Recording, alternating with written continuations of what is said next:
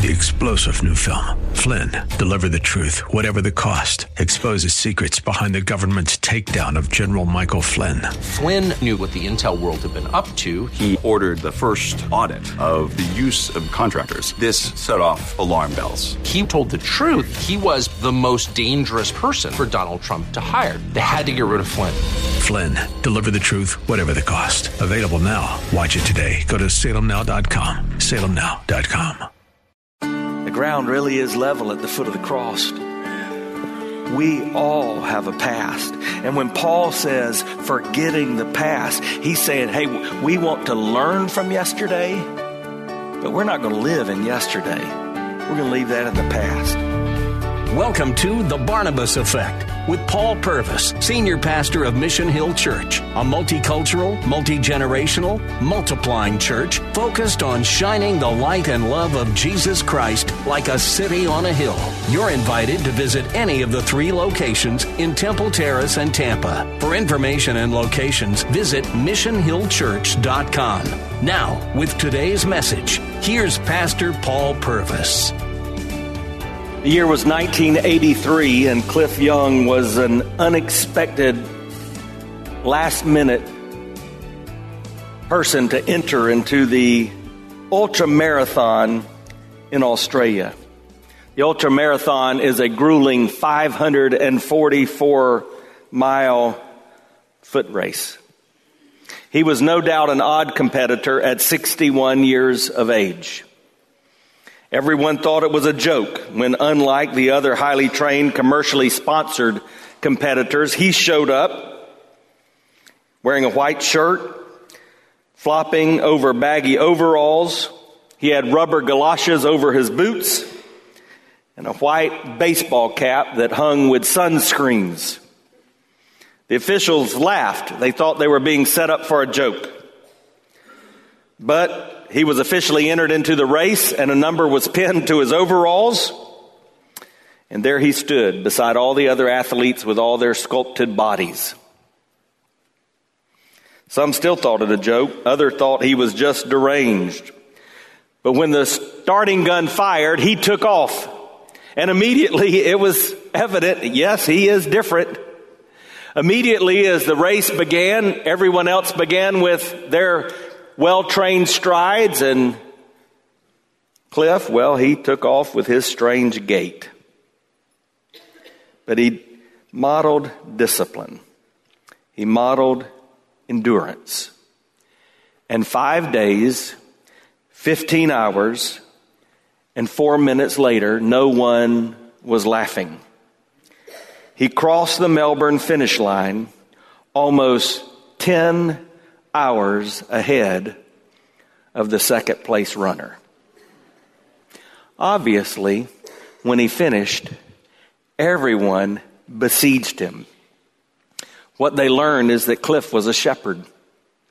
Because he was so poor, he didn't have a house to live in or horse to ride. He spent his time out in the field with his flock, sometime chasing after them morning and night. He knew how to run with endurance. He understood how to persevere. And perhaps, unfortunately, he had not read the rules of the ultramarathon and did not understand you could stop at night and sleep. So he finished strong. What about you? Have you ever started something that you failed to finish? Maybe a resolution, a, a goal, a project, something that was important to you, but when the time came, you just did not do what you had intended to do. I want to encourage you to let this be the year that you finish. We've been looking at one verse in Acts chapter 20. Let me remind you of the context. The apostle Paul is coming to the finish of his journey. He's on his third of three missionary journeys, and the Bible tells us that he is en route to Rome. He stops along the way. He's meeting with Ephesian elders of the church. And we've learned that he's developed this sense of endurance. He's refused to let people stop him. He's refused to let even his own pride get in the way. He's refused to let the problems of life prevent him from moving forward. And then he tells us this in Acts 20 24. Look at this verse. But I do not account my life of any value, nor as precious to myself, if only I may finish my course and the ministry that I received from the Lord Jesus to testify to the gospel of the grace of God. So last week we talked about a specific word, our, our first word to help us launch into this year in a way that honors God. And it was the word perspective. Perspective is the filter through which you see everything that you see. It's the way you see the world. It's the way you see the people in your world. It's the way you see the circumstances of your life. And yes, it's even the way you see your faith. It is your perspective. If you're not aware of your filter, just ask those that are closest to you. Do I have a filter? If you're really bold and brave, maybe you would ask them, Am I generally more positive or generally more negative? That may alert you to your filter. Paul had a filter. Look again at verse 24. The filter was described in this first phrase, but I do not account my life of any value nor as precious to myself. That phrase describes his perspective, his filter. And we talked about how we don't want to be misinformed. Of course, life is precious. That's one of our core understandings as people of faith. As a child of God, I do know that the value of every child of God is imminent before our Creator. So why would Paul say, I don't count my life as of any value nor as precious to myself? It was because of his perspective. What was his perspective? God high, man low. Let's say that together. God high, man low. So last week we illustrated this from the prophet Isaiah. Isaiah in chapter 6 encounters God. And this is what he said. I saw the Lord how? High and lifted up. God high. And then what did that make Isaiah think about himself? Woe is me, man low. See, nothing changes your perspective like a healthy view of God and a healthy view of self. Last week we had an opportunity to understand this firsthand. In case you did not know this, in the service that follows this one, right here in this room, just after I got up and said, Happy New Year, all of the power went out. First thing I did is look out to a dark room and say, Y'all okay? Everybody said yes.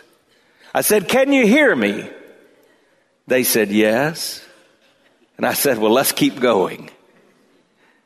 And so we proceeded to worship there in the dark. And you know what I learned in that experience? Sometimes God may allow us to see things in the dark that we could not or would not see in the light of day. And you may need to know that in your life today. God may be telling you to learn to treasure the darkness. Just think about that. Sounds kind of odd, doesn't it? Treasure the darkness. Value those difficult times, the trying moments, the challenges. That's why James would say, I count it all joy, brothers, when I fall into various testing times. In the moment, it's hard to say those testing times of life bring us joy. But as we look back, they become those moments where God speaks to us. He, he wants us to see Him. Remember, that's what we're desiring for as we enter into this year, that we would encounter God. If nothing else happened in your life, but you go through this year saying, I have encountered God in a personal way. I have seen and experienced, I've felt the presence of God. Boy, wouldn't that be worth it? Ask God to show you everything He wants you to see while your sight is limited. Ask Him to help you take care of, most advantage of, those moments of darkness. Many of you have been encouraging me as we walk through a new season, a new normal with my father. He's my hero, my mentor, the strongest man I've ever known, the godliest man I've ever known. He's my pastor. And There was a day this week where I just got really, really sad because I just wanted to talk to him. He was a voice of calming wisdom for all of my life. And that is not really possible today. He has failed greatly because of a massive brain bleed and barring a resurrection type miracle from our God, he's entering into his last season of life. His mind is, is no longer fresh. It's fragile and it's hard to have any conversation that's intelligible. It's a dark season. So yesterday I called my mom at a time I thought that she was visiting my dad there at the nursing home and she was and I said, Hey, mom, what are you doing? She says, I'm here with daddy. She said, You want to talk to him? I said, Yeah, I do. So she put the phone to his ear, and I said, Hey, Daddy. And he said, Hey, son. I'm not a physician. I don't know if that's a reflex or if in that moment he knew, knew my voice. But I treasure that moment even in this darkness. You see, when God adjusts your perspective, you begin to see great treasure in things you may have once taken for granted. If you've just joined us, you're listening to The Barnabas Effect with Pastor Paul Purvis. Video of the message you're listening to is available when you click the Watch tab at MissionHillChurch.com. Thanks for sharing time with us and for sharing your financial gifts by clicking the Give button at MissionHillChurch.com. And now, with more of today's message, here's Pastor Paul Purvis. Not only does Paul speak to perspective, he gives us a second word. If only I may finish my course and the ministry that I received from the Lord Jesus. Say that highlighted portion with me. If only I may finish my course and the ministry that I received from the Lord Jesus.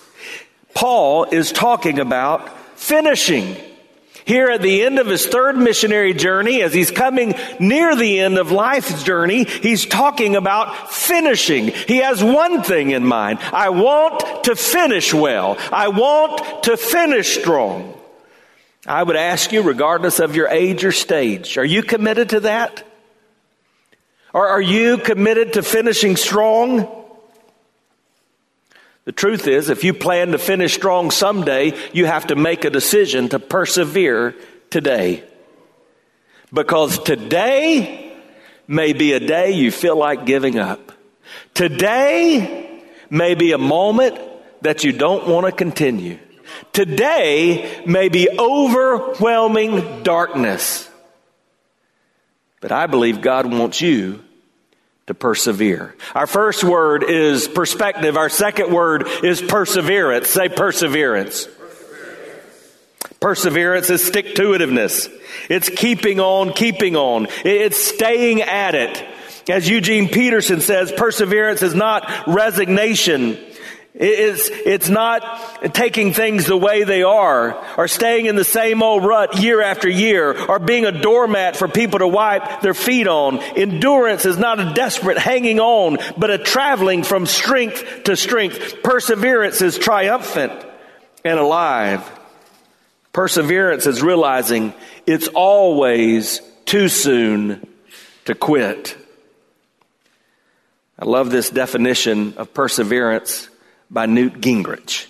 He says, perseverance is the hard thing you do after you get tired of doing the hard thing you already did. Julie Andrews said, perseverance is failing 19 times and succeeding the 20th. Paul was especially fond of this idea of persevering, of, of continuing. And all throughout the New Testament, we see the writers remind us to endure, to stay at it. 1 Corinthians 9:24 says, "Do you not know that all in a race all the runners run, but only one receives the prize? So run that you may obtain it." 2 Timothy 4:7 literally at the end of his life. Shortly after this, Paul would be guided by a Roman guard to his beheading. And he says, I fought the good fight. I've finished the race. I've kept the faith.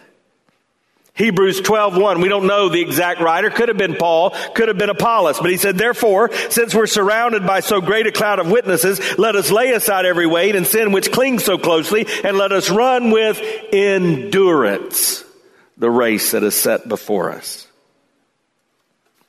and yet most people fail to persevere Per is a word which means through, and that's what perseverance is. It's getting you through that thing you don't think you can get through. How many of you made a New Year's resolution? How many of you don't want to admit you made a New Year's resolution? Because you're in this next category. 92% of resolutions fail. That's a big number. 92% of resolutions fail. Why? Jon Acuff did a research study for his book, Finish. And he found that one of the reasons we fail at those things we intend to do is because we're not having fun. That makes sense, right? I would say in the Christian faith, it, it relates this way. We've lost our joy. So someone like David would say, that's why God, it's important that you restore the joy of my salvation. So when we lose our joy, when we're not having fun, we don't want to continue. We're ready to give up. Another reason I think we fail is because um, we've got our eyes on the wrong things. So you know what's big today is comparison. So when my parents were parenting me, when I was in elementary school, um, you know, they didn't really have to compare their parenting job with everybody else on Facebook or Instagram. But things have changed. Or competition. Competition keeps us from finishing, believe it or not, because we look at how others are doing and we get our eyes off the prize. Or maybe the goals are just not realistic. So I want to get in shape, so I say, what's my resolution? I'm going to run a marathon this year. Well, have you ever run a half marathon? Well, no. How about a 10K? Nope. 5K? Not a chance. Have you ever begun to run? Well, I'm going to start January 1. Not a realistic goal. And we do that in so many areas of our life. Some of you have done it in your faith journey. You started the year and you say, as a father, maybe, I'm going to have family devotions every night. And yet you've never done it. I want you to start somewhere. I want your goals to be realistic. So how do we fix this? Well, how do we set ourselves up to persevere? Let's go back to Acts 20. Let's look back at our verse. If only I may finish my course and the ministry that I received from the Lord Jesus. If only I may finish. If only I may finish. Say that. If only I may finish. Paul was determined. He wasn't going to be distracted. Not by people, not by his own pride, not by his problems. And you know what I think? I think we get a little more clear of a picture of this from Philippians chapter 3. So you might flip there in your Bible, Philippians chapter 3. The Apostle Paul is writing to the church at Philippi. Again, chained to a Roman guard. The theme of this little book is joy. Get an understanding of what he's facing in the first part of the chapter. I'm not going to read this, uh, but he challenges us to first take our eyes off of people. How do I know he does this? Because he says, watch out for the. Does anybody know what he calls the people? Watch out for the dogs. Yeah, so if you call somebody a dirty dog, you're being biblical. He's, you dirty dog. He, he's saying, watch out for these evil people, these folks that will lead you astray. Take your eyes off of people. And for some of you, the first step to positioning yourself to persevere is to get your eyes off of the people that you're focusing on. All a person's ever going to be able to do is tell you what they think. Get your eyes on Him is what we're going to say because He is the way, the truth, and the life. So he's saying, take your eyes off of these people. And then he says, take your eyes off of self. It's interesting. I, I love Philippians 3 because uh, Paul gives us his resume, his bio. Uh, he tells us why you should be proud of him. In fact, he puts it this way if anybody has a reason to boast, I do.